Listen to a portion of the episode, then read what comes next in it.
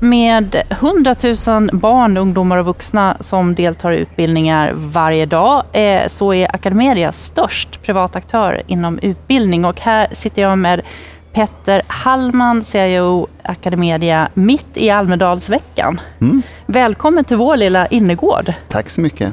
Trevligt att sitta här i solen.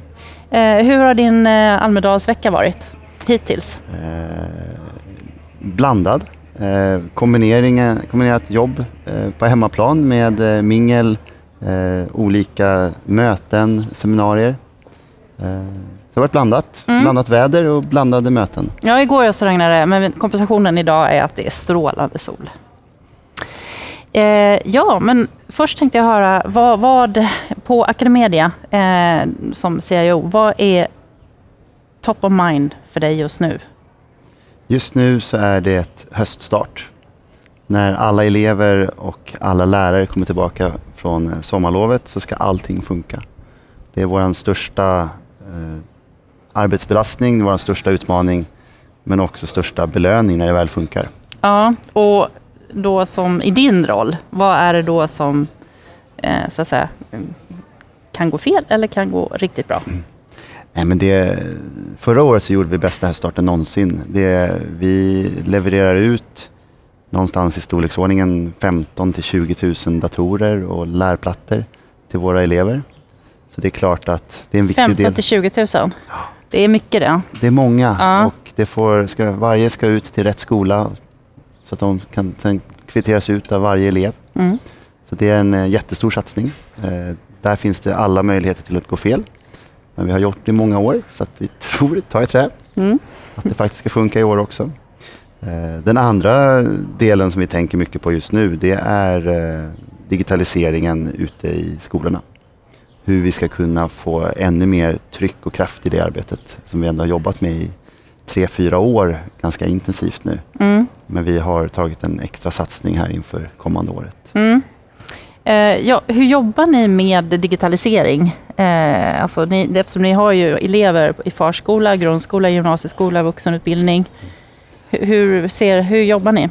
Jag tror att det vi, det vi gör är eh, att vi jobbar på många olika nivåer. Och det tror jag man måste göra. Man kan inte styra allting centralt ifrån utan vi måste skapa intresse och skapa rätt förutsättningar för varje, varje lärare, varje rektor och varje ledningsgrupp att själva hitta de steg som de behöver ta i digitaliseringen. Så det, vi jobbar mycket på det att skapa intresse, skapa motivation eh, men också att skapa rätt förutsättningar.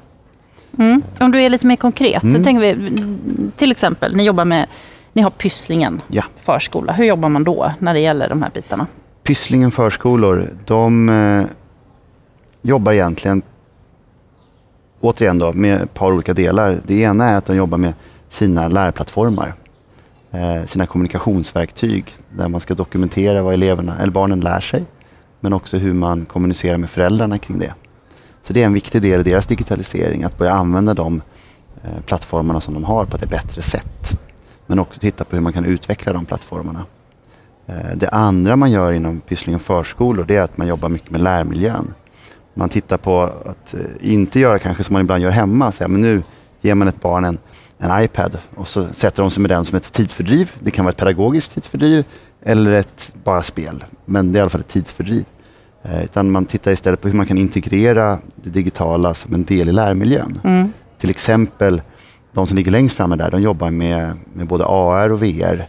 Eh, till exempel att gå på skattjakt i ett eh, dinosauriemuseum med hjälp av Google Cardboard. Eller att eh, projicera dinosaurier som går omkring i rummet eh, med någon typ av augmented reality. Så det är den typen av arbete. Just mm. det exemplet kanske inte så många som gör idag. Men också att det är bara en liten sak att kanske ha en iPad som man ställer in bland böckerna. Mm -hmm. Istället för att ställa in ja, iPaden i ett datorskåp. Ja. Så att liksom få det integrerat. Det är en viktig del på förskolorna. Ja. Ehm, ja, jag tänker på Skolverkets direktiv mm. Eh, och det som nu framförallt kommer att hända i, från och med höst och framöver. Mm. Eh, men hela den utbildningsinsats som, som krävs då för, till, till pedagoger och lärare. Hur, mm. hur eh, tänker du där? Ja, det är en jätteutmaning. Det är, det, det, är en jätteutmaning. Samtidigt så tittar vi lite på, vi har ju gjort en del programmeringsinitiativ tidigare Och eh, vi var ju med och drev eh, Framtidens språk eh, som en av initiativtagarna där. Och så vi har en del tänk faktiskt redan. Eh, och några av de sakerna vi har gjort är att vi har jobbat tidigare med att låta elever också vara med och delta i att undervisa eh, yngre åldrar. Så vi har använt elever från gymnasieprogram då, som har mm. undervisat och inspirerat kring programmering. Och de har även gjort det faktiskt till lärare. Så det, vi har rätt många, där ska jag inte säga att det kommer vara våra elever som utbildar våra lärare, men eh, det bara ett exempel på att det går faktiskt att göra ganska mycket med ganska små medel. Där tittar vi också i våra vuxenutbildningar på att kunna vara en del i det. Så vi kan använda till exempel våra yrkeshögskoleutbildningar där man undervisar i avancerad programmering där de också skulle kunna ha det som kurser och fortbildningar för oss internt. Mm. Både via distans men också blended learning så de kan vara med ute på plats på skolorna. Mm. Så det är väl eh, lite tankar där. Men det är en stor utmaning. Och jag tror att många har underskattat utmaningen i att göra det. Mm. En sak är den rena utbildningen. Men för att få det att hända så tror jag man kommer behöva jobba under flera år. Eh, vi var i London på studiebesök för ett drygt år sedan, ett och ett halvt år sedan för att förbereda oss. Eh, för vi trodde redan då att det här skulle komma. Så vi kommer att ta en del lärdomar som de har dragit. Mm. Hur är kompetensen bland eh, ledningen på Academedia vad det gäller programmering? Oj, ja, det är nog eh, väldigt svag. Mm. Eh, det, jag själv kan ju programmera och vi har några andra i vår ledning som kan programmera. Men det är väldigt, väldigt lite. Hur ska ni öka det? Jag vet inte om vi behöver öka det. Jag vet inte om man behöver kunna programmera i, i den högsta ledningen. Däremot så tror jag att vi behöver eh, jobba mer med att förstå och, och det tror jag är alltid en utmaning där vi har bra förutsättningar i och med att vi bara jobbar med utbildning. Men det är tufft att få en hel ledning att förstå både skola och alla styrdokumenten men också innehållet i alla ämnen. Och där tror jag inte att ledningen måste inte vara duktiga på innehållet i alla ämnen. Men man måste förstå förutsättningarna och de förväntningar som finns. Så där är det nog ja, kanske inte programmering för alla, men däremot eh, behöver alla och alla har också en, fått sätta sig in i de nya styrdokumenten. Så det är på gång. Mm. många, pratar ju, många pratar ju nu om att, att jag menar, programmering är ett språk bland alla mm. andra språk. Mm. Och för att förstå, alltså kanske inte explicit vara jätteduktig på det, men för att förstå möjligheterna mm. eh, så borde man ju lära sig programmera mm. eh, från typ kanske dagisnivå. Mm. Eh, men vi då som har passerat den åldern, mm. som omfattas av det. Hur tänker du där? Har du några... Nej, men jag tror att det är... Eh, för det första håller jag helt med. Jag tror man måste börja tidigt. Och vi har en jättemöjlighet att göra det med de vi faktiskt har i alla våra förskolor och grundskolor och även gymnasier. Eh, så det är väl det ena. Det andra är att, som du var inne på, jag tror man behöver integrera det. Och det är också det som är tanken med, med regeringens strategi, att man ska integrera det i ämnena. Så att man inte bara har det lösryckt. Eh, och det tror jag är helt rätt tänkt. Eh, om man då tittar specifikt, hur ska vi jobba med de som är äldre? Som inte är, går i skolan. Eh, så var jag på ett seminarium igår som Google hade. Eh, där, jag tror att det var Åsa Tamsons eh, som lyfte just eh, så att vi måste skapa möjligheter för fortbildning så att alla kan i sitt jobb lära sig åtminstone lite enkel programmering, lite enkel skriptning och så vidare. Mm. Och det är eh, något som vi har haft som idé att göra. Eh, vi har inte gjort det än, men det är att göra just ett antal lite enklare utbildningar tillgängliga.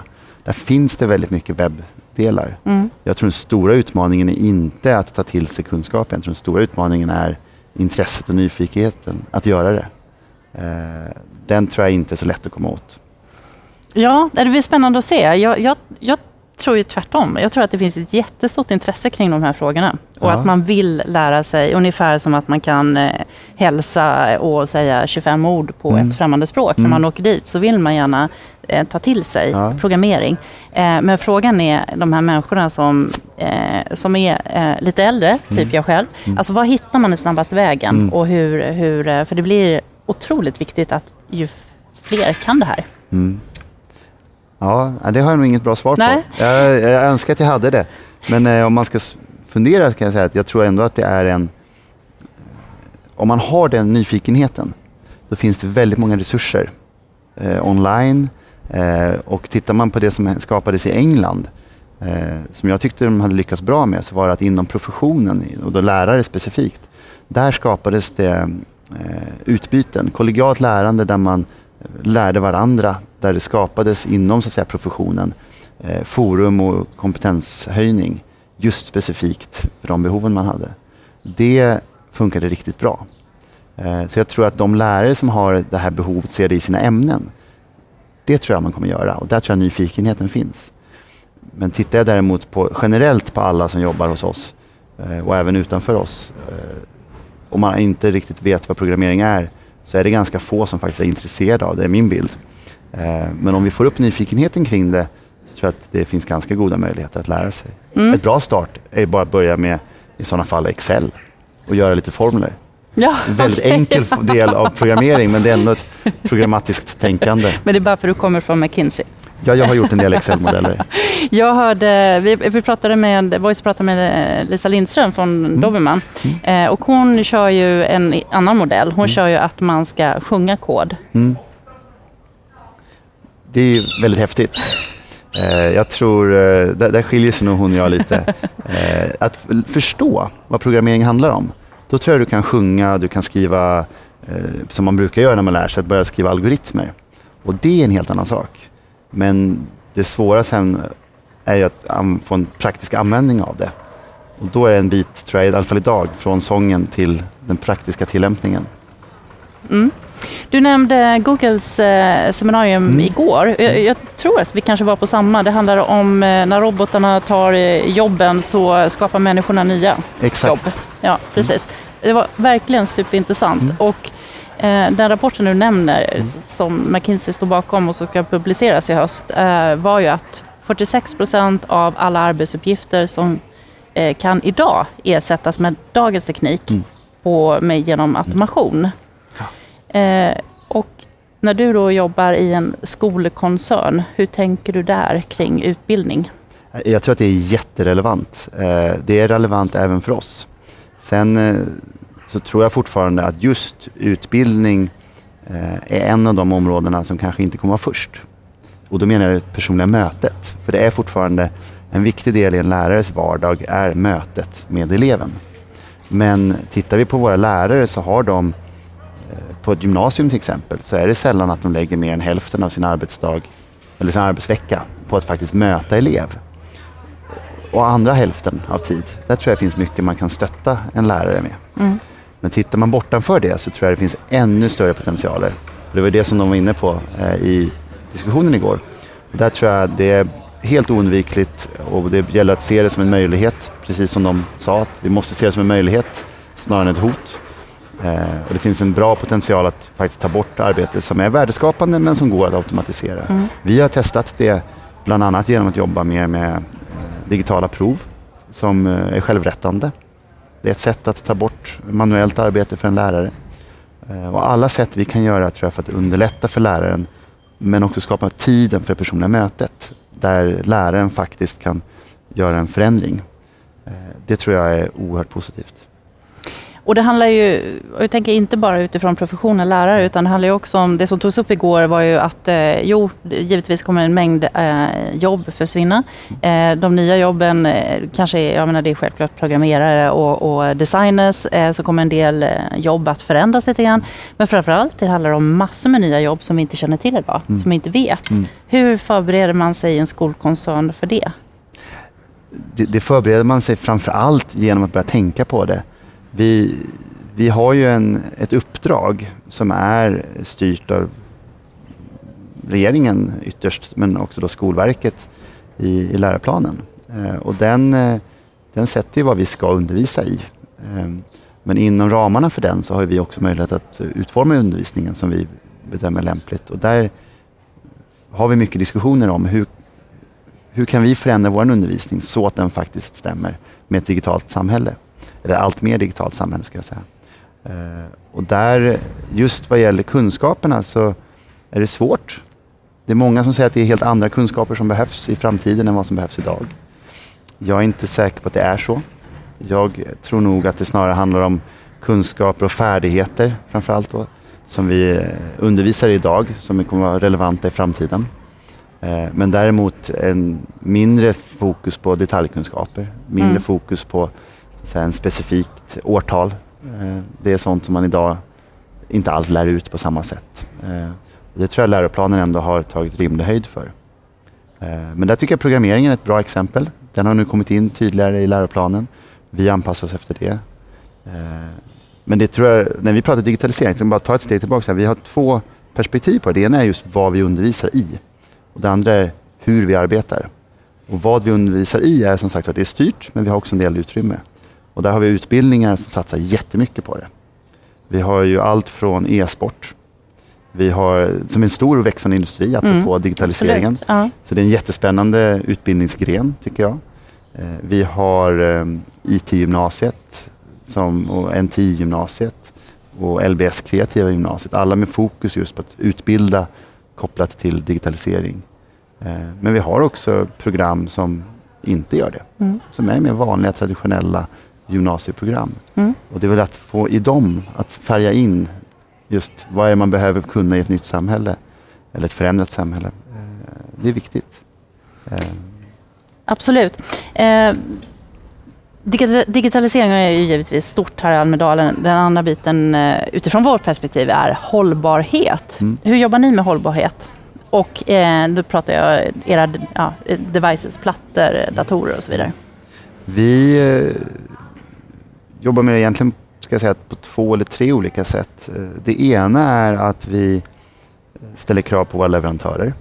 Eh, vi har dialoger med dem kring hur de kan uppfylla de kraven som finns. Där har vi inte riktigt själva möjligheten att gå hela vägen tillbaka. Så där förlitar vi oss också på, på branschstandarder och branschpraxis som växer fram. Det är väl den enkla delen. Den andra delen vi gör, jobbar med det är att försöka minimera svinn. Eh, men också att maximera ska, livslängden Mm. på en dator.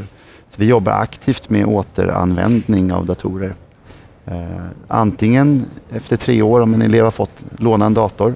Antingen så får de köpa loss den. Om de inte vill köpa loss den till ett lågt pris då brukar vi istället eh, lämna tillbaka den för återanvändning. Så in, man raderar all data på den och sen eh, att vi ställer också krav då på leverantörerna att de i sin tur ska säkerställa att den återanvänds på ett bra sätt. Och om det inte går att återanvända den för att den är trasig så ställer vi krav på våra leverantörer att de ska återvinna det på ett miljömässigt men också socialt hållbart sätt. Där finns det väldigt mycket dåliga Mm. eh, saker som sker. Mm. Så det, det är väl de områden om man tänker ut hållbarhetsperspektiv. Eh, det vi inte har varit inne på än det är så att säga eh, energieffektivitet i våra leverantörers datacenter och så. Eh, där har vi haft en dialog med några av våra största leverantörer kring det. Men vi blir en ganska liten aktör i förhållande till deras volymer. Där är det lite svårare att påverka. Mm. Men vi har den dialogen igång med de största leverantörerna till oss. Som är då både Google och Microsoft och, och Axions. Bra. Och hur tänker du spendera sommaren? Sommaren blir eh, vandring i italienska bergen, i Dolomiterna och annars blir det två veckor ute på Möja, sommarstället. Det låter jätteskönt, men ganska kort semester för att jobba på en eh, utbildningskoncern. Vi får se, om, om det går så kanske jag tar en vecka till. Då ska jag passa på att försöka segla lite i skärgården. Härligt. Jag önskar dig en riktigt skön sommar. mm, tack så mycket. Tack!